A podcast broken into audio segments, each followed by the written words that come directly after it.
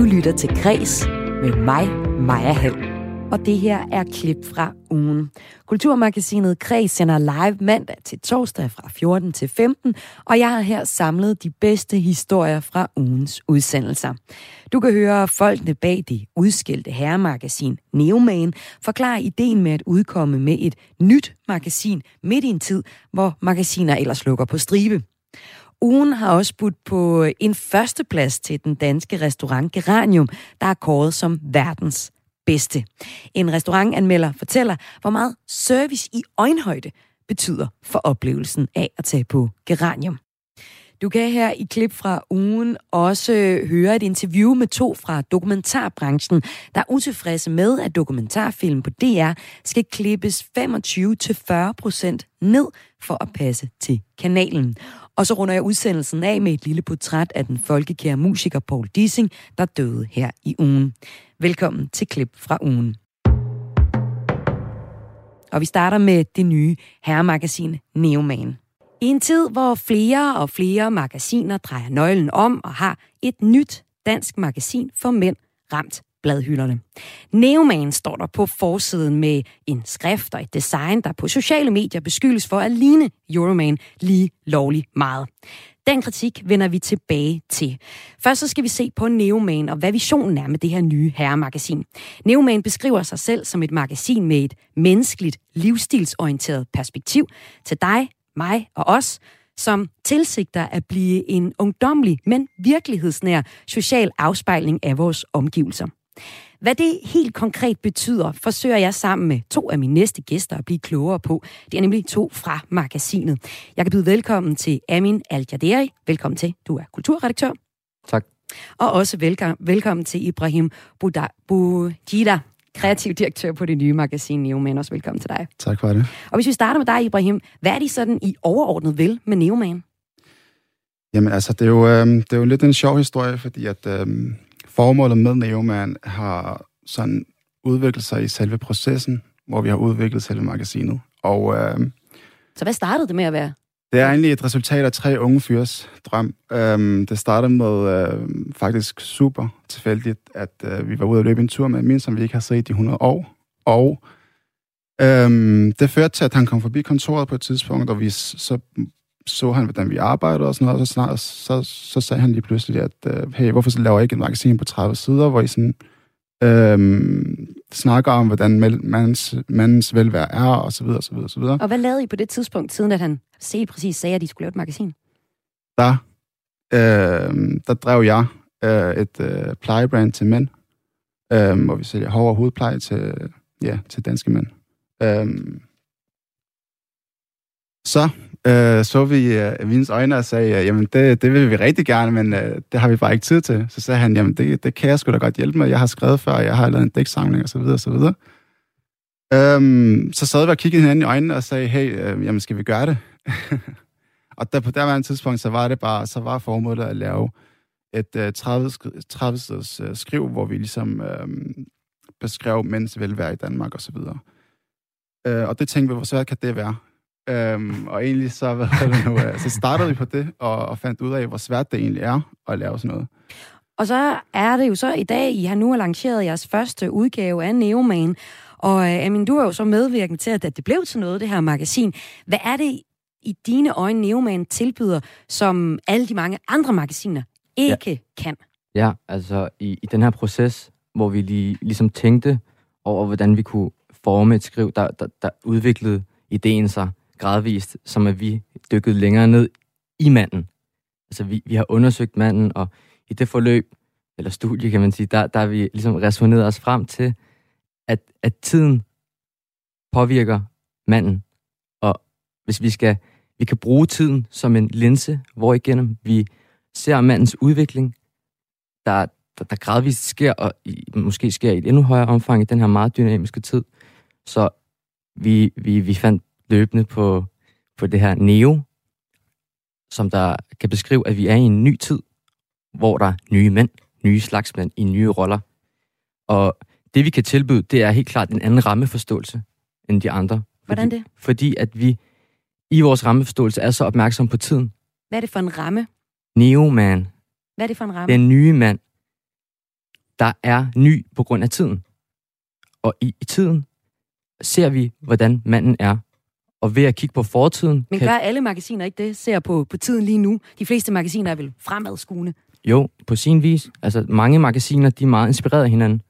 Som vi også øh, kan se her foran os, har vi en række livsstilsmagasiner fra blandt andet Eurowoman, The Rake, øh, Vogue, Noir, Cosmopolitan, Psykologi, Euroman. Og vi kan se på dem alle sammen, at de har nogle markante fællestræk, hvilket også indikerer, at branchen på, en, på sin vis spekulerer i genkendelighed, Mm. og at der ligesom er et, øh, et- medie for, hvordan man kommer ud gennem livsstilsmagasiner. Det er ligesom, øh, hvis vi havde en radio, skulle vi have en frekvens. Mm. Øh, det, ja, man skal have en frekvens, ja. og man, man skal ligesom have et magasin at sælge, og der er noget genkendelighed, som, som brugerne helt sikkert godt kan lide. Men nu har jeg også set det, det er programmet Løvens Hule, så jeg ved også, der er noget, der hedder The Unique Selling Point. Altså, hvad adskiller Neoman sig fra alle de andre magasiner, som I har legnet op på, på bordet her? Ja, Hvad er det helt særlige i ja, det? altså det særlige er, at vores udgangspunkt også var meget kunstnerisk. For vi, vi, er, vi er, ingen af os er reelle journalister, men i takt med det, det kunstneriske udgangspunkt øh, førte os til, at vi kom videre med at definere Neumann, der, der indså vi også, at vi per automatik ved at lave et livsstilsmagasin vil skrive os ind i den journalistiske tradition. Og derved blev vi også opmærksomme på, at, det her også øh, vil blive opfattet som journalistik og med journalistiske briller. Men er det journalistik, eller er det et kunstprodukt, Neoman? Det er jo en slags hybrid. Hvordan det? Ved at, øh, hvis du for eksempel kigger på bagsiden, der kan du se, at det er ikke en annonce, som vi kan se på alle de andre magasiner, jeg har taget med her, fra alle de her forskellige internationale anerkendte brands og danske. Der kan vi se, at der er annoncer bagpå. Men vi har, Ja, vi kan jo lige læse, hvad der står bagpå. Der står der, i jagten på vores drømme, drømmer vi os væk. Arbejder vi for frihed, eller er friheden blevet vores arbejde? Hvad mener I med det? det er jo lidt til fortolkning, øh, som et digt nu Hvis du skulle er. hjælpe os lidt, hvor er vi så øh, på vej hen med, med det, der står bagpå? Jamen, øh, altså, det, det, det, altså, som det står, jeg vil, jeg vil egentlig lade det være op til læseren. Øh, jeg skal ikke ødelægge læserens oplevelse ved at, at, og, og give dem en, en forforståelse. Jeg synes, de skal læse det, som de læser det. Så et, så et digt, hvor, hvor læseren får tolker, som man, øh, som man vil her. Lad os kigge lidt videre på øh, magasinet. Jeg har valgt at lancere et øh, nyt magasin, altså det her magasin Neoman, som det handler om her i Kulturmagasinet Kreds i dag, på et tidspunkt, hvor det at drive et øh, livsstilsmagasin ikke er det nemmeste i verden. Øh, siden 2010 er antallet af danskere, der læser trygte magasiner, styrt dykket ifølge Kulturministeriets årlige rapport om magasiner og ugeblade. Især modemagasiner har mistet læsere, og det er det, I blandt andet kalder jeres magasin. Mode er noget af det, der er i magasinet. Priserne på papiret er, er steget drastisk. Det er en af grundene til, at det er blevet dyrere, og det samme er distributionsomkostningerne, de er blevet dyrere. I 2015 droppede M, et andet herremagasin, deres trygte udgaver eksisterer nu kun digitalt. Det samme gjorde Woman, et andet magasin fra 2018, eller der droppede de øh, at, at sende digitalt og eller sende, undskyld, øh, trykke, trykke deres øh, magasiner. Og tidligere i år, der lukkede det øh, mandrettede magasin Dossier også ned.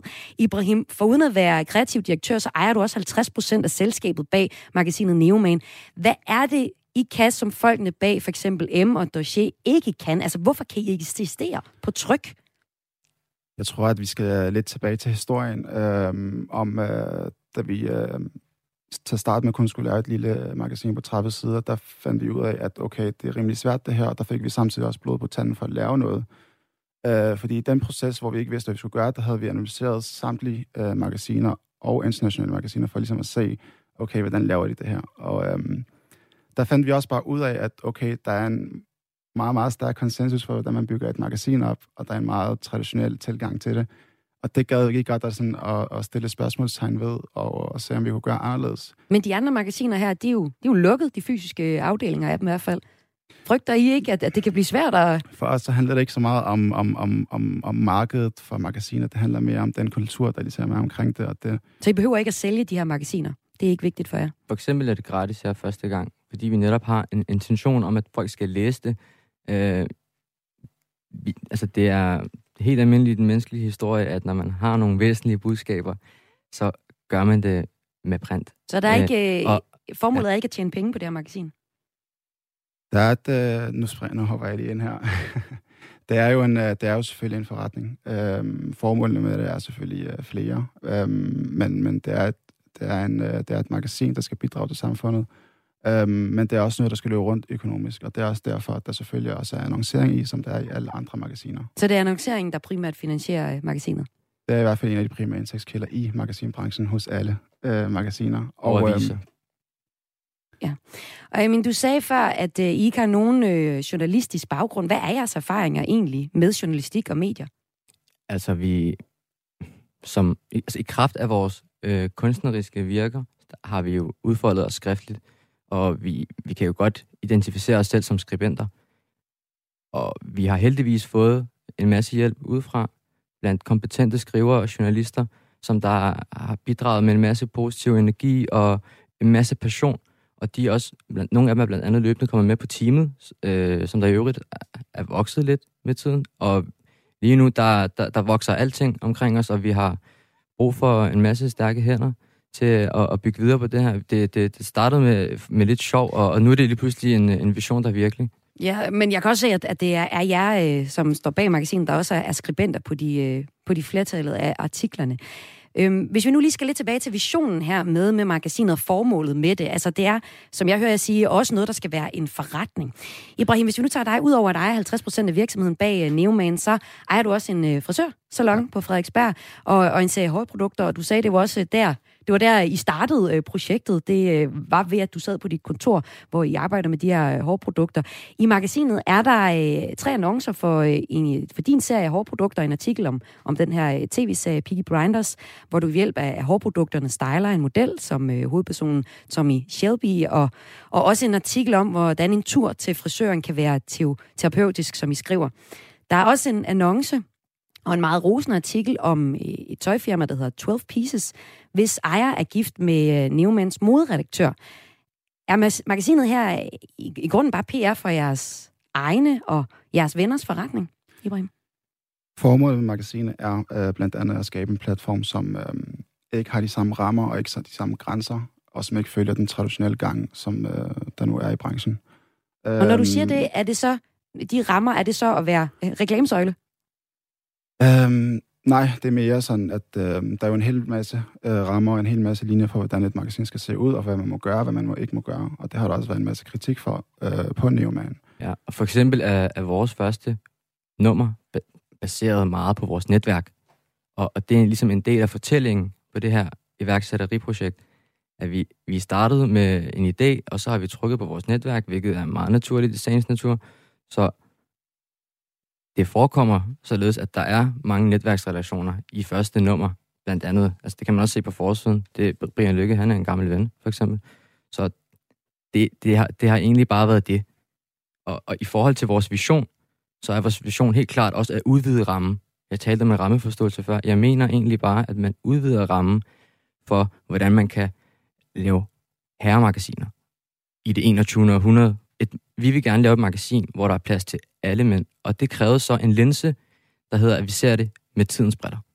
Og Newman, det er det her nye herremagasin, som øh, vi taler om her i Kulturmagasinet Kreds i dag, hvor jeg har besøg af to af de, der står bag øh, Newman. Det er kulturredaktør og også kreativ redaktør, jeg har med øh, her, eller direktør, undskyld.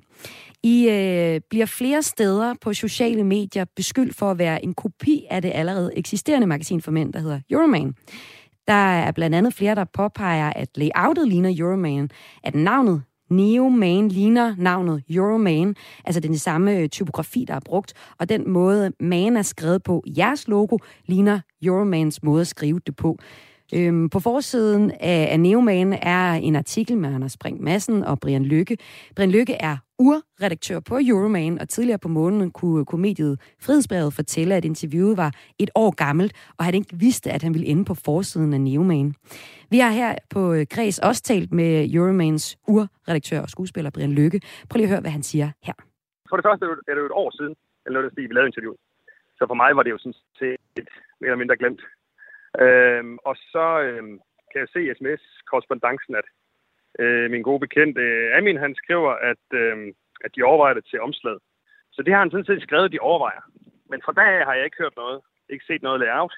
Ikke øh, øh, set, at det i mine øjne er et, et plagiat produkt. Og det er jeg selvfølgelig dobbelt ked af. Dels at være fjes på. Og dels fordi, at jeg sådan set er urredaktør på øh, Euroman, som man må sige, i min optik, øh, Neumann ligner en dårlig efterligning. Så det er, det er faktisk, jeg har ringet til Amin og sagt, at jeg synes, det er dårligt stil. Så det ved han sådan set godt. Og den, dengang du gav det interview for et års tid siden, hvad troede du, da interviewet skulle bruges til? Jamen, jeg gik i udgangspunkt bare, at jeg gerne vil hjælpe nogle gutter, som er i gang med at starte noget nyt op. Det synes jeg da er prisværdigt. Og selvfølgelig stiller jeg op. Især nogen, jeg har arbejdet med før, og som jeg godt kan lide. Og det var jo en pisse hyggelig eftermiddag, øh, hvor de var nogle gutter, og vi snakkede uger, hvad jeg jo godt kan lide at snakke. Men, men jeg anede ikke lige, hvad, altså, jeg tænkte sgu ikke nærmere over. Det kan man jo så sige. Så når du kommer mere op af, hvad, hvad du laver. Men folk plejer bare at køre god stil. Men jeg tænkte ikke nærmere over, hvad det var. Jeg troede, det var, hvad det også tror, det var på det tidspunkt, en opstartsting. Og så fandt jeg vel ud af med tiden, hvad det var. Altså, når gamle arbejdskollegaer, man godt kan lide, spørger om de vil hjælpe, så, så siger jeg jo ja. Men, øh, men jeg, jeg havde ikke sagt ja, hvis jeg havde, havde set layoutet, eller hvis det hed Neumann, eller Neoman, eller hvad fanden de udtaler Ja, så lød det altså fra Brian Lykke, der siger, at øh, magasinet Neoman i hans øjne er et øh, plagiatprodukt, og at han hvis han havde vidst, at interviewet kom på forsiden, og billedet af ham kom på forsiden og Neumann, ikke havde sagt ja til at medvirke. Øh, vi har her på Kreds også været i kontakt med Euroman, men de har ikke ønsket at kommentere på sagen. Øh, Amin, lad os hul på, på den debat nu. Er Neumann et forsøg på at lave en, en kopi af, af Euroman, som mange jo siger, det er? Absolut ikke. Absolut ikke. Øh, først, lige, først og fremmest med, med Brian. Brian blev informeret, og, og det var en pissehyggelig dag. Altså, vi hyggede os virkelig. Og i forhold til plagiat, der er ikke tale om plagiat, at der er ikke nogen i verden, der har patent på øh, suffixet man. Og vi ser det gennem en anden prisme end Euroman. Vi har en helt anden rammeforståelse end Euroman. Vi, vi, vi er neoman. Vi, vi, vi, vi har et kunstnerisk udgangspunkt.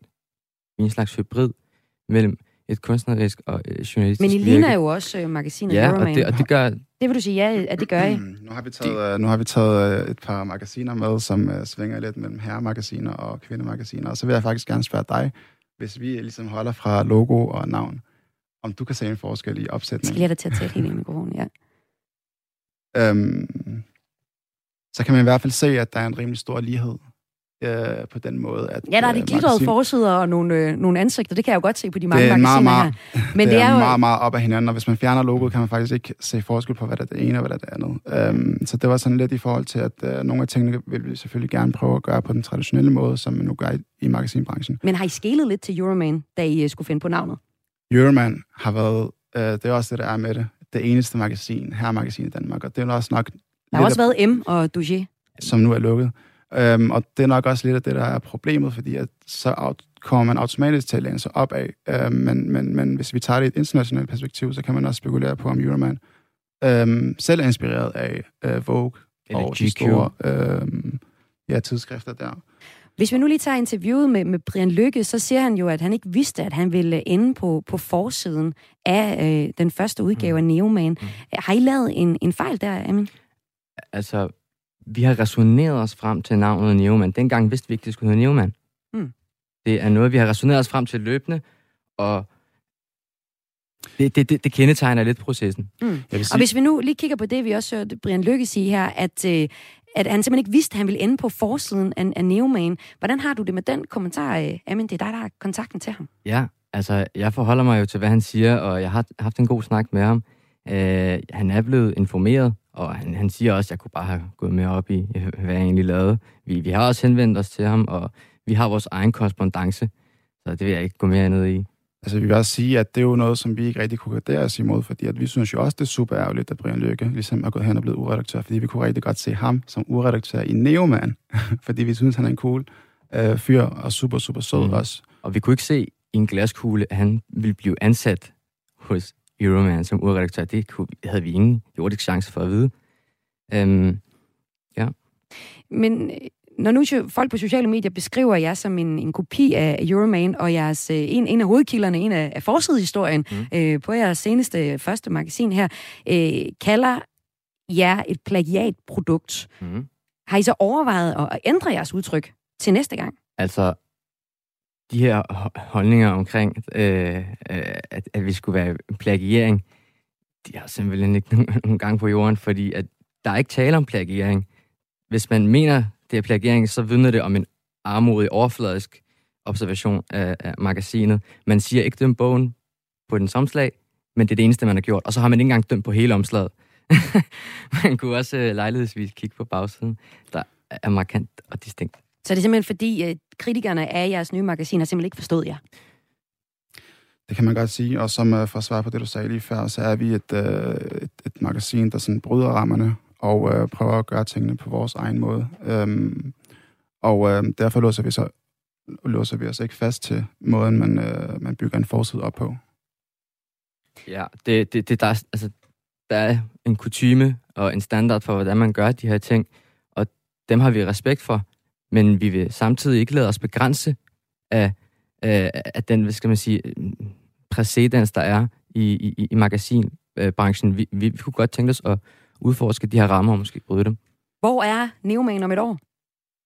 Ibrahim? Det må tiden vise. Amen. Det må Jamen tiden altså, vi vise. står allerede her og hvad hedder det nu, har brug for mange flere hænder og magasiner i udvikling. Øhm, så, så forhåbentlig øh, et sted, hvor øh, vi har en målgruppe, der følger med og gerne vil være med på den her rejse, som vi er øh, i lige nu. Øhm, Og hvor, øh, hvis man nu som lytter godt kunne tænke sig at få fat i magasinet, jeg vil lige ned og kigge i øh, 7-Eleven, der kan man ikke få det. Hvor kan man få det i, øh, i det ganske land Danmark? vi har lavet et øh, pick-up spot i øh, Candy-kiosken på Frederiksberg, hvor man kan hente. Øhm, der er i øh, Griskær i Aarhus, og ellers så ligger det faktisk i de fleste caféer og restauranter og forskellige øh, ja, spots i København og Aarhus. Tusind tak, fordi I var med her i Kulturmagasinet. Kreds, altså kulturredaktør Amin Al-Jaderi og Ibrahim Boujida, kreativ direktør på det nye magasin for mænd, Neoman. Tak. Du lytter til Kreds med mig, Maja Hall. Og det her, det er klip fra ugen, klip fra Kulturmagasinet Græs, der ellers sender live mandag til torsdag 14.05 til 15 her på øh, Radio 4. Du kan også finde det som podcast. Men det, du lytter til lige nu, det er altså de bedste historier fra Kulturmagasinet Græs fra den forgangne uge. Og øh, nu skal det handle om, at øh, Danmark nu igen har verdens bedste restaurant. 50 Best Restaurants er en liste over verdens øh, bedste restauranter, og kokke sukker efter at være med på listen. Kok og medejer af restaurant Geranium, Rasmus Kofod, behøver nu ikke at sukke længere, for i går i aftes der fik Geranium førstepladsen på den prestigefulde liste, hvor også to andre danske restauranter er at finde. Det går rimelig godt i den danske restaurantbranche, når det kommer til at øh, få international anerkendelse, må man sige. Og med mig har jeg nu øh, gastronomiredaktør og restaurantanmelder på børsen, Ole, øh, undskyld, Ole Troelsø. Velkommen til. Tak. Hvad betyder det for Danmark, at vi har fået øh, så mange verdensanerkendte restauranter, som vi har nu? Det betyder, at Danmark gik øh, fra at være fuldstændig uinteressant for omverdenen rent madmæssigt, til at blive et, et land, man regner med. Og det jeg siger, at vi gik, så var det selvfølgelig dengang Noma begyndte at klatre op af den her liste. Ja, Noma har ligget nummer et øh, flere gange. Man kan ikke blive ved med at ligge nummer et længere på listen.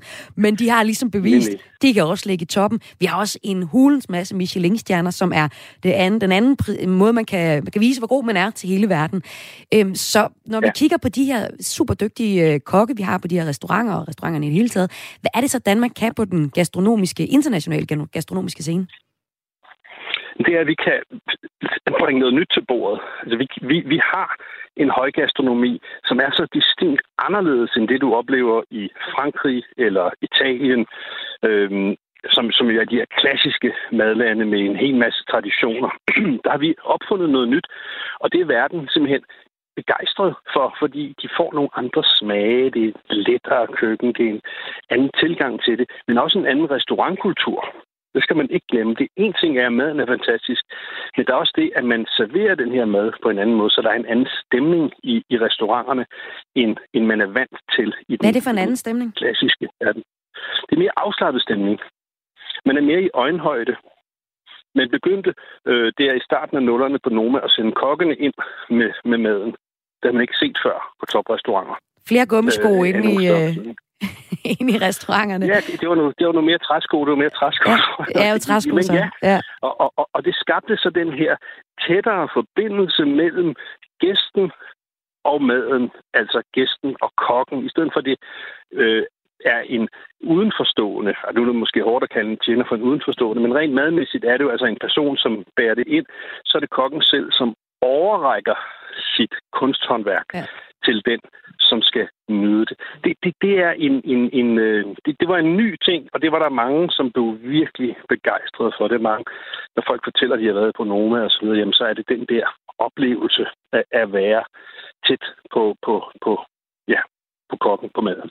Og når vi ser på verdens bedste restauranter og de her udnævnelser, både øh, den her liste med de verdens 50 bedste restauranter, som blev offentliggjort i går, og også Michelin-stjernerne, så handler det faktisk om service. Det ved du også en hel masse om, for du har været med til, og øh, du har siddet i panel, der bedømmer restauranterne i en årrække, altså i, det her, øh, i den her, til den her liste, som bygger ja, på stemmer ja. fra et panel på 1080 øh, kulinariske kendere, som, som tæller for eksempel kokke, der du selv ja, været øh, ja. helt ung, og også madanmelder, som du, øh, som du er nu.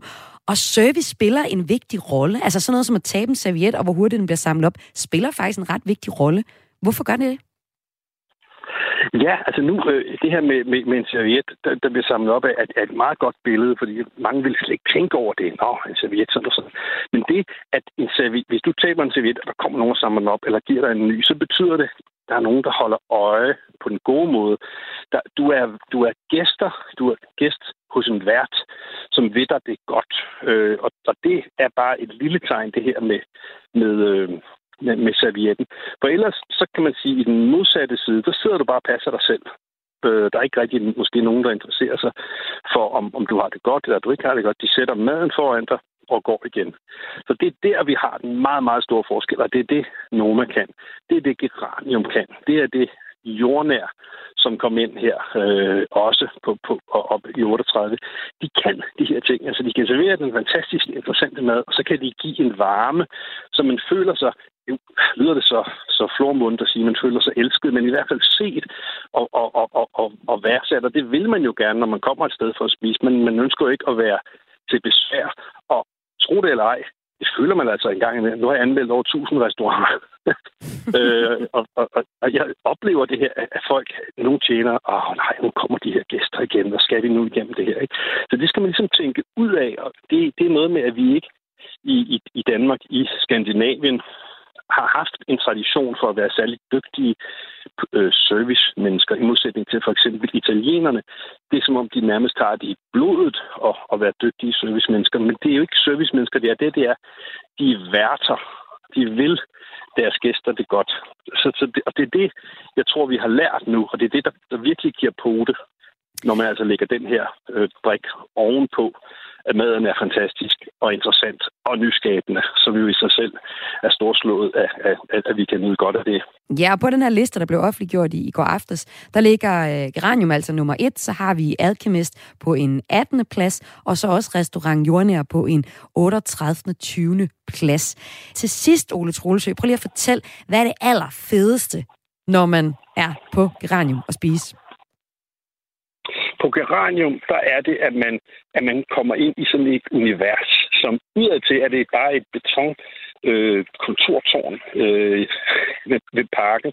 Men så kommer du ind, og så bliver du mødt af den her gæstfrihed, og den her varme, og du bliver også mødt af et meget luksuriøst miljø. Du kommer ind, der er pinligt, har ikke penge. Der er dejligt rent over det hele, og det er lige fra toilettet og helt ind til, øh, til, til køkkenet, som du kan se. Du sidder jo nærmest i køkkenet i den nye version af Geranium, som faktisk også er blevet lidt mere afslappet, end den var før. De havde du, hvide, fine hvide due på bordene, som er den klassiske øh, gourmet-restaurant, som det nye nordiske køkken også har gjort oprør mod eller revolutioneret. Men, men der er Geranium gået lidt i den retning. Så du kommer altså ind i det her rene, behagelige, super komfortabelt, smukt indrettet lokale, som er befolket eller bemandet med tjenere, som virkelig, virkelig kan deres kram.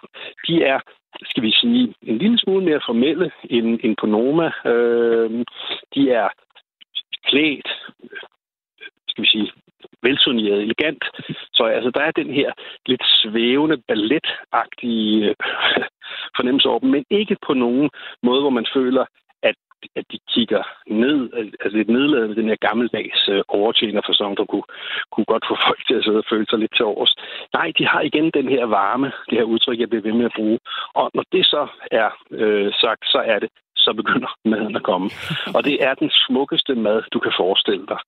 Altså, hver eneste ting, der kommer, det er, altså man kan bruge flere minutter på at sidde og tale om, nej, hvordan gør de det, og den farve og så videre. Så kommer der noget ting, nej, nu har vi fået et guldsmykke. Det var da, det var da sjovt. Men det er jo ikke et guldsmykke, det er en rød bede som så er dekoreret øh, med, med inspiration fra Solkongens øh, slot øh, Versailles. Så nogle ting bliver, bliver ved med at, at dukke op. Det tænker man, nej, det hører der ikke hjemme i et geranium-univers, men man kan ikke forstå, man kan ikke helt sige, hvad et geranium-univers er, fordi at de år for år flytter sig en lille smule. I de tidlige år, der vidste du, hvad det var, men det ved du ikke længere, og det er det, der er fascinerende. Og jo altså også det, der kan give en øh, førstepladsen på øh, listen over verdens bedste restauranter. Den har de i hvert fald fået. Tak fordi du var med her, gastronomi-redaktør og øh, restaurantanmelder på Børsen, Ulle Troelsø. Du lytter til Græs med mig, Maja Hall.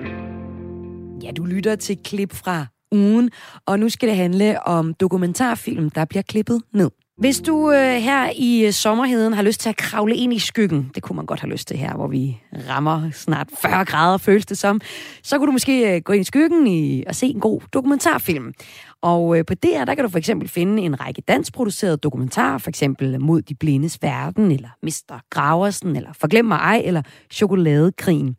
Men det er måske værd at vide, at hvis du ser de her film på DR, så får du ikke nødvendigvis hele filmen. For ofte forlanger DR nemlig, at dokumentarfilmsproducenter klipper en del af den endelige film væk og laver en kortere version, så den passer bedre ind i DR's sendeflade.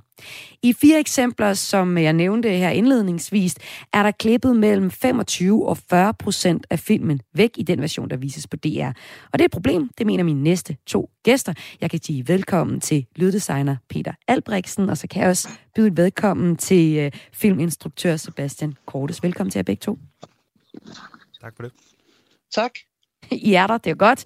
I har diskuteret sagen her på det sociale medie Twitter, hvor I blandt andet skriver, at det er respektløst og overvejer at lave et offentligt opråb om det her. Lad mig starte med dig, Peter Albrechtsen. Hvad mener du med, at det er respektløst?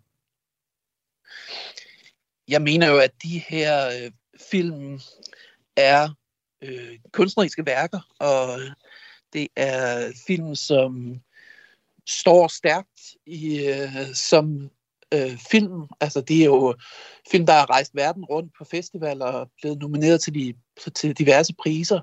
Og når de så skal vises for den store offentlighed på tv, så vælger man at øh, kun vise en del af filmen, hvilket jeg jo synes er helt vildt mærkeligt. Altså forestille sig, altså en, en parallel vil være, at man øh, havde et maleri, som man ville sætte op på et museum, men museet sagde så, når man, øh, den her ramme, vi har til maleriet, den kan altså kun rumme to tredjedel af maleriet. Så vi skærer lige en tredjedel af maleriet væk. Altså det vil jo være et ramaskrig uden lige. Øhm, og på samme måde, så synes jeg faktisk, at de her værker, som jo er enormt rost og øh, højt respekteret, synes jeg, er det virkelig mærkeligt, at fremvise dem på den her måde. Sebastian Kortes, er det også sådan, du har det? Øh, ja, meget. Altså, jeg synes faktisk, det er en perfekt øh, analogi, at, uh, som, uh, som Peter bruger. Altså, jeg forestiller mig at komme op på Louisiana, og, og, uh, og så mangler en tredjedel af Andy Warhols uh, Marilyn Monroe. Um, og så siger jeg, jamen det er Luciana, som det har virkelig plads til. Det er ikke noget, der passer ind hos os. Og kunstnerens vision er ikke så vigtig som den ramme, vi har. Og det er sådan, uh, man føler i hvert fald som, som instruktør og som øh, som filmskaber. Øh, man kan også sige, det er jo, der er jo rigtig, rigtig, rigtig mange menneskers arbejde i det her. Øh, Peter har ret i, at det er jo øh, kunstværker, men det er også helt vildt respektløst for mange mennesker, der har brugt sindssygt mange år på at lave noget. Og så skal på nogle uger måske skære, ja, som du selv siger, 30 procent af, af en film, øh, fordi at der er noget logistik, der er åbenbart er vigtigere end, end de her menneskers arbejde og filmkunsten. Ja, de her fire eksempler, som vi har set på her i Kulturmagasinet Kreds, øh, det er jo så på DR. Jeg skal for en øh, god ordens skyld sige, at vi selvfølgelig har været i kontakt med DR og har fremlagt kritikken for dem, men fordi det er sommerferie, så har de ikke haft mulighed for at kommentere. Vi giver dem så en chance igen til august. Et af de eksempler, som jeg nævnte indledningsvis, det er dokumentarfilmen Forglem mig ej. Dokumentaren øh, følger en øh, gruppe kvinder på et øh, sted for ugifte gravide kvinder i Sydkorea og giver sig et indblik i en situation, de står i, hvor bortadoption ofte er den eneste mulighed. Jeg tager det her eksempel frem, fordi vi lige skal prøve at se på, hvor meget det er blevet klippet i. Den her dokumentarfilm, den er blevet nomineret til både en, en Robert og en Bodil-pris. Mor, hvordan træffede du det valg? Hvordan kan man give sit barn væk? Ja, den øh, koreansk adopterede instruktør Sun Hee Engeltoft sætter i den her film rammen og deler også sin personlige historier. Og gennem mødet med nogle af de øh, mødre på stedet, så prøver hun at forstå, hvorfor hun selv blev bortadopteret for 36 år siden. Kan man give sit barn væk i kærlighed? Jeg prøver at forstå dig. Det gør jeg virkelig. Peter Albrechtsen, du har været lyddesigner på den her dokumentar, og den version, der ligger på DR's hjemmeside, er reduceret med helt præcist, eller hmm, ikke helt præcist, men med cirka 40 procent i forhold til filmens originale længde. Hvad gør det i dine øjne ved filmen? Altså, Forglem mig er en film, som, øh, altså, når man oplever den i biografen, hvilket jeg har gjort et par gange, så er det simpelthen den enormt stærkt oplevelse, hvor folk sidder helt, altså helt dybt rørte og med tilbageholdt åndedræt. Og hvorfor gør de det? Det er fordi, det er en film, der tager sig tid til at være langsom, dvælende, stille, og øh, netop i kraft af det udtryk øh, har så meget power og har en utrolig øh, rørende effekt. Så det er selvfølgelig helt vildt svært for mig at se, hvorfor er det, at når den film så skal vises på tv, at man skal prøve at pace filmen frem, så den får et helt andet tempo, en helt anden energi, øh, skal lave et nyt anslag, så, så den bliver mere tv-venlig. Øh, altså de her ting strider i mine øjne og i mine ører rigtig meget mod hele filmens væsen. Ja, helt konkret, konkret så har du været nødt til at klippe en karakter ud, fordi der ikke var plads til at folde, eller har man været nødt til at, ikke dig, men til at klippe en karakter ud, fordi der ikke var, var, var plads til at, at folde karakteren ordentligt ud efter nedklipningen. Er det ikke korrekt? Jo, det er, der, der er simpelthen blevet ændret i, i, altså på den måde decideret i sådan, historien i filmen. Og jeg kan forstå, at Peter, du har lidt problemer med at, at høre os alle sammen øh, her på, øh, på linjen i studiet. Så øh, hvis du lige hopper af den øh, forbindelse, du er på nu, så ringer vi dig op på telefon. Og imens vi gør det, øh, så kan jeg jo lige tale videre med dig, øh, Sebastian Korte. Du er dokumentarfilminstruktør, har blandt andet instrueret filmen The Life and Time of Don Rosa og A Place Called Lloyd. Hvad vil du sige til, hvis du blev bedt om at nedklippe en af dine dokumentarfilm for at få den sendt på, øh, på en tv-kanal? Altså, jeg vil ikke at gøre det. Eller det, det har jeg også gjort før. Du har øh, nægtet det? Ja, det kunne jeg, jeg kunne ikke finde på at, øh, at, at, øh, at nedklippe noget, og det, det er ud af respekt, ikke kun for min egen kunstneriske vision, men også for alle dem, der arbejder på, på filmen. Det ville jeg simpelthen ikke byde dem. Øhm, altså, det, jeg ved ikke, kunne vi finde på at klippe Frank ud af, af kloven? Øh, kunne vi finde på at vise Star Wars på, på fjernsynet til kun, sådan, kun er 58 minutter? Selvfølgelig kunne man ikke det, fordi man jo forstår godt, at det skal have den plads, som der er, det er tiltænkt. Øh, og jeg tror, det er det der, der er problemet, det er, at dokumentarfilm ses øh, som en eller anden form for journalistisk information. Altså, vi kan altid klippe klippe noget af det, det er ligesom det lidt langsomme ud, eller klippe det vælende ud, og klippe der, det der mellemstykke ud. Men som Peter lige præcis siger, det er der, hvor det bliver rigtigt. Altså, jeg stod og fik øh, våde øjne og kuldegysninger her, bare at høre det klip. Og det er jo det, der, der, der skal jo Altså, film Men det var også bare et kort klip. Ja, og, ja. Er også fordi, nu har jeg set filmen, ved, hvad det, hvad det handler om. Ja, men, undskyld, ja. men man kan sige, at, at det, er jo, det er jo det, film er lige så meget dokumentarfilm som fiktionsfilm, mm. er øh, stemninger og følelser, Og det handler om, at, at vi skal betragte det som, at der er nogen bagved, der har vil formulere nogle følelser, måder at være på i verden. Og det, man så gør, det er, at man siger, jamen dokumentarfilmen, den skal vi behandle lidt, hvad er det, man siger, stedmoderligt. Og det kan vi på en eller anden måde gøre, hvad vi vil med. Hmm. Fordi man kunne ikke Men- finde på at gøre det med, med, med Taxi Driver, eller altså, vise, vise en 58-minutters version af, af jagten. Men, men hvis man nu ser på, øh, på DR for eksempel, så er der jo ligesom øh, Flow TV, det lever jo stadig stærkt på DR, og, og hvis det skal passe ind med de dokumentarslots, der er, er det så ikke egentlig okay, at der er en plads på 58 minutter? Altså anerkender du ikke, at, at der er et flow, der skal holdes ved lige, og at, øh, at ved at have dokumentarfilmen på 58 minutter, så passer det ind i det flow? Øhm, det anerkender jeg, at det er det, den ramme, man selv har lavet. Jo, øhm, jeg kunne gå på kompromis. Altså, jeg vil, ikke, jeg vil sige, men det burde man simpelthen droppe. Altså, man kan godt planlægge sig ud af det. Men selv hvis man siger det, okay, lad os anerkende, der findes Flow TV, alt skal være enten en time eller en halv time. Så findes der internettet. Øh, det er jo der, hvor de rigtig, rigtig mange også så går ind og ser dokumentarfilm. Og jeg kan sige fra for eksempel produktionen bag Mr. Graversen, nu kender jeg instruktøren rigtig godt, og han sagde, at jeg kunne lige tage den her historie med, det var, at øh, man jo faktisk har tilbudt DR at sige, okay, på internettet, på jeres hjemmeside, så kan I få den fulde version der, fordi den passer måske ikke ind i Flow, men I kan have den her. Og det nægtede man også fra DR's side. Så man kan sige, det er, jo, det er jo ikke kun fordi det er Flow, det er simpelthen fordi man har lavet nogle regler, øhm, og jeg kan da godt forstå, at er ikke lige møder op, fordi det virker absurd. Altså jeg gad godt at vide, hvad der ligger bagved, når det ikke engang er Flow, der er øh, grunden til det. Og hvis vi lige skal se lidt nærmere på de eksempler, jeg nævnte indledningsvis, så er der for eksempel øh, dokumentaren Mod de blindes verden. Den er 52 minutter lang, hvis man finder den på DR TV, men filmen er i virkeligheden 71 minutter lang, så man går altså glip af mere end en fjerdedel af, af filmen. Med Mr. Graversen, så går man glip af 28 procent af filmen. Så er der også Chokoladekrigen. Den er klippet ned fra 82 minutter til 58 minutter, altså 30 procent af filmen går man glip af. Og så er der Forglem mig, som jeg nævnte øh, før, som du har lavet øh, lyden på. Peter Albrechtsen, du er med på en telefon nu igen, så alle kan høre hinanden. Der er der altså 40 procent. Alle de her øh, fire film, det er eksempler på nedklippet dokumentarfilm, men de er også produceret med støtte fra DR.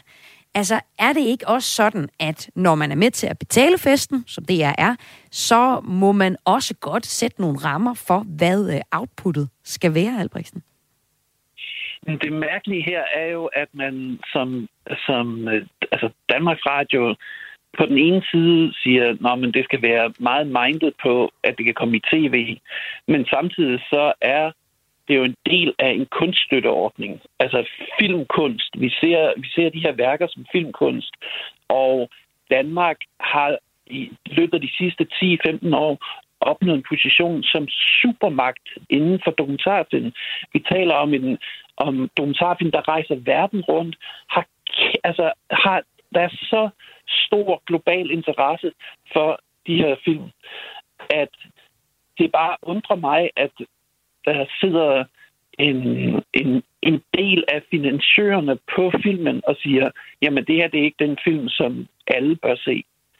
Og det er bare, altså det, for mig er det lidt som at stikke filmen i ryggen. Fordi at det er en følelse af, at øh, jo, det kan godt være, at man har et eller andet, øh, en eller anden platform, hvor man føler, at når man, det skal passes ind inden for en vis ramme.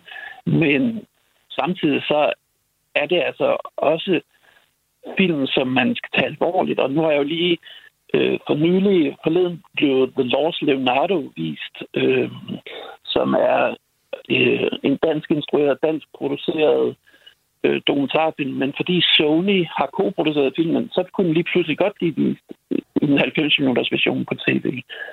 Altså, det er som om, at der er ikke noget, der er ikke noget logik bag det her. Det handler bare udelukkende om, når man, hvor har øh, Danmarks Radio nogle penge henne, øh, når man så kan vi godt lige bruge nogle penge på at, øh, at komprimere filmen. Hmm.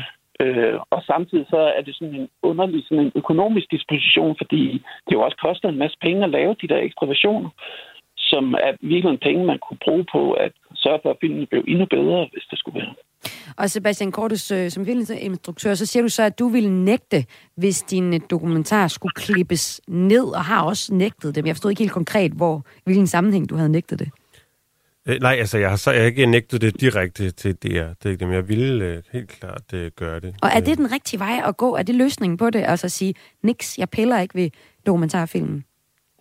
Altså, jeg kan ikke se, hvordan det skulle være anderledes. Øhm, jeg kan godt forstå, at man bliver tvunget til det. Øhm, der er også noget med, med noget økonomi, at man, man ikke kan øh, gøre det, men jeg kan, jeg kan også nemt stå og sige det, når der ikke er nogen, der har spurgt mig i den her uge i hvert fald. Øhm, jeg tror, at øh, jeg tror, at det her opråb, øh, som kan, kan starte her måske, øh, man kan, det kan lyde øh, kompromilløst, men jeg tror, vi kan mødes og snakke om det og sige, skal vi ikke sige, at det, der er i hoved, øh, hovedfokus, det er at øh, få filmkunsten ud, og som Peter siger, måske også til danskerne, ikke kun til udlandet, fordi mine film går på udenlandske festivaler, der får lov til, folk lov til at se dem i fuld længde, øh, ligesom så mange andre, men når det store public service hus skal vise dem, så, øh, så får danskerne jo ikke lov til at se i, den, i den fulde version. Så jeg synes da bare, at vi skal, vi skal gøre det sådan, at man kan se dem i, i fuld længde. Og som, bare lige for at understrege det, Peter siger der, hvis det var kun økonomi, det handlede om, så, gav det endnu, så giver det endnu mindre mening, fordi du skal jo lave ekstra arbejde. Du har lavet en færdig film. Den er 78 minutter, og så siger det er, den, vi skal bruge en 58 minutters version. Jamen, så skal jeg jo bruge to uger ekstra klippetid. Øh, lyddesigneren skal ind og fjerne øh, hele et eller andet stykke musik. Øh, det er jo ekstra arbejde for at gøre noget ringere. Så øh, et opråb startede her i Kulturmagasinet Kreds fra øh, Peter Albrechtsen, lyddesigner, og Sebastian Kortes, filminstruktør. Tak fordi I var med her i Kreds. Selv tak. Du lytter til Græs med mig, Maja Hall. Det sidste indslag, du får her i klip fra ugen, er et lille portræt af Paul Dissing. Den folkekære musiker Paul Dissing er død i en alder af 84 år, det oplyser hans hustru til Ritzau.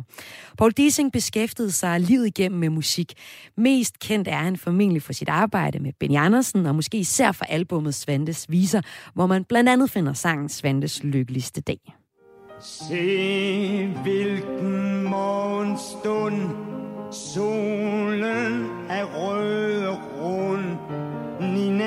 er gået i bad Og jeg spiser ostemad. Livet er ikke det værste man har Og om lidt er kaffen klar.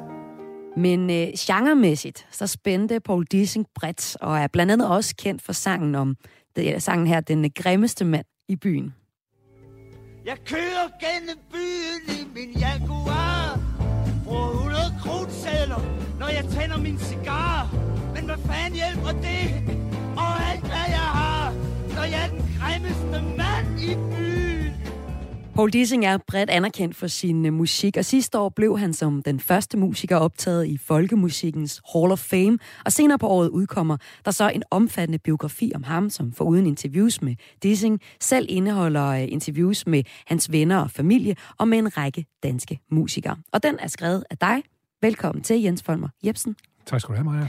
I dit arbejde med bogen, der har du været hele vejen rundt. Du har talt med Paul Dissing selv, og du har talt med hans venner, og du har talt om hans musik.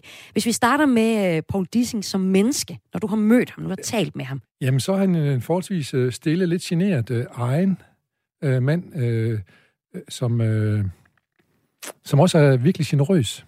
Hvordan det? Og godt selskab. Jamen, altså, for mig har han jo været generøs. Han har sat tid til at sidde og snakke med mig det sidste år flere, flere timer.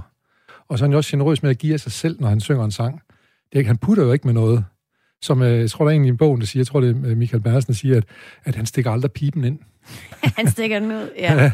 og øh, i din nekrolog, der skriver du også, at, at øh, han er en del af Niels Havsgaards treenighed. Der er Jesus, Van Gogh, og så er der Paul Dissing. Ja. Hvad var han for en musiker, Paul Dissing? Paul Dissing var jo egentlig ikke...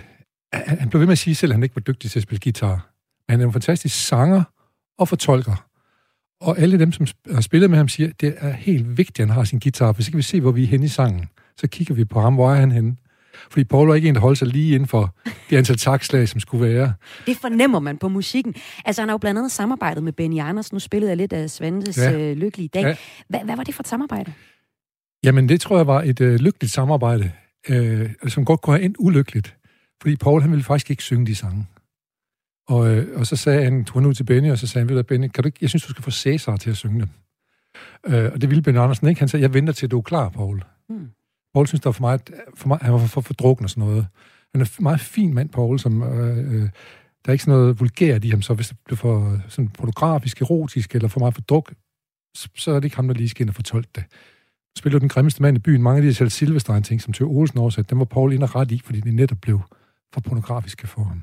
Men det der markerskab mellem Benny Andersen og øh, Paul Dissing, det blev heldigvis til noget. Og når jeg siger heldigvis, så er det også, at man, kan, man skal måske forestille sig, at der var nogle skuespillere, der begyndte at synge Svandes viser, så falder det til jorden. Det var Paul, der skulle synge dem, fordi han kan noget helt særligt med den måde, han synger på. Og det passer rigtig godt som modstand til de der lidt artige melodier, som Benny Andersen han skriver. Så der kom sådan lidt modstand, og så fandt de jo så også ud af, at de komplementerede hinanden.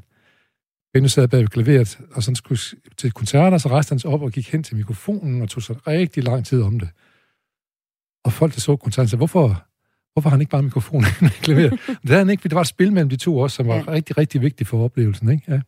Og øh, hans musik er en del af musikhistorien. Det har han bevist nu også med at komme med i uh, Hall of Fame her. Ja. Men hvilken betydning vil du sige, at musikken har for sådan øh, den samlede musik Danmark? Altså, vi bliver ved med at sige, at han er en, og også sige, han er, siger hans søn også, at han er ikke særlig dansk i virkeligheden. Men det er Bjørn Andersen jo. Så på den måde at, har det også smidt af på Paul. Paul er virkelig mere spansk i sit temperament, og den måde, han, han fraserer og angriber en sang på. Jeg tror, det er noget af det, han har... Altså, alle musikere elsker Paul Dissing. Mm. Fordi han kan forholde sig frit til en sang, og han kan skabe emotioner, når han synger dem. Og det er jo noget af det, alle, alle gerne vil. De vil gerne, de vil gerne fortælle nogle historier. Og det, det, det er jo Paul verdensmester i. Så det er den der historiefortælling? Det er blandt andet det, jeg, jeg, en af de seneste, jeg snakkede med, det var Caroline Henderson, som arbejder sammen med ham på Gladsaxe Teater. Øh, og hun siger, at øh, hun synes, hvad fanden er det for en mærkelig mand? Hun var 18 år, lige kommet fra udlandet. Hun har lige fået et job for, spændende ind på teater. Hun skulle være statist. Hun skulle spille det lille æsel i en forestilling. Og så stod hun der på disken og skar ansigter. Hun tænkte, hvad, hvad, hvad fejler han noget, eller hvad fanden? Og så ser hun, da vi var færdige, så har han lært mig alt, jeg ved om storytelling fra nu af. Fordi han, han, han kan fortælle historien, når han synger. En storyteller er død i dag, og ja. tusind tak for at sætte nogle ord på ham her i Kulturmagasinet Kreds Jens Folmer Jebsen, altså forfatter til den kommende biografi om Paul Dissing, som udkommer her den 23. oktober. Den hedder Dissing fra ende til anden. Senere på sommeren så skulle Tønder Festival, som er en festival for traditionel og moderne folkemusik, have afholdt en hyldeskoncert for Paul Dissing. Det bliver nu i stedet til en mini-koncert. Det var klip fra ugen klip fra Kulturmagasinet Kres, et program, der er tilrettelagt af Søren Bergring Toft og Simon Helberg, og jeg hedder Maja Hall. Kulturmagasinet Kreds sender live mandag til torsdag 14.05 til 15 her på Radio 4, og du kan også finde programmet som podcast, for eksempel i Radio 4's podcast-app. Har du idéer eller tips til historier, så send os en mail på kreds-radio4.dk, og det er k r a i s radio4.dk. De næste par uger, der tager jeg på sommerferie, men Bixen holder altid åben. Der er altid nyheder, baggrund og debatstof fra kulturen her i Kulturmagasinet Kreds fra mandag til torsdag. Og de næste par uger, så er det blandt andet Rikke Kulin, der er vært. Fra mig at sige, er der bare god sommer. Pas på dig selv og på hinanden. Gå nu net og gå nu lige hjem mens du stadig er ved dine fulde fem. Jeg ved godt, at på din vej lurer fristelser på dig, og du kan jo ikke sige nej. Gå nu net og gå nu lige hjem.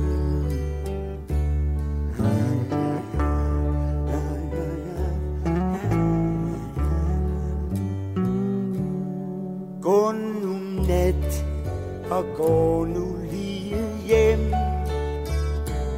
Eller skævt, når bare du når skal frem.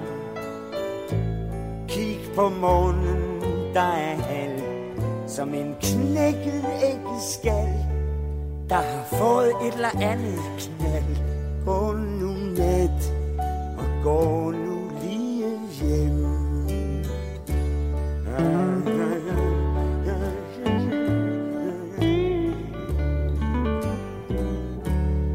Gå nu net og gå nu lige hjem. Der er dem, der holder dørene på klem. Jeg tager hele døren af Venter på dig nat og dag. Ja, ja, ja Godnat og godnat.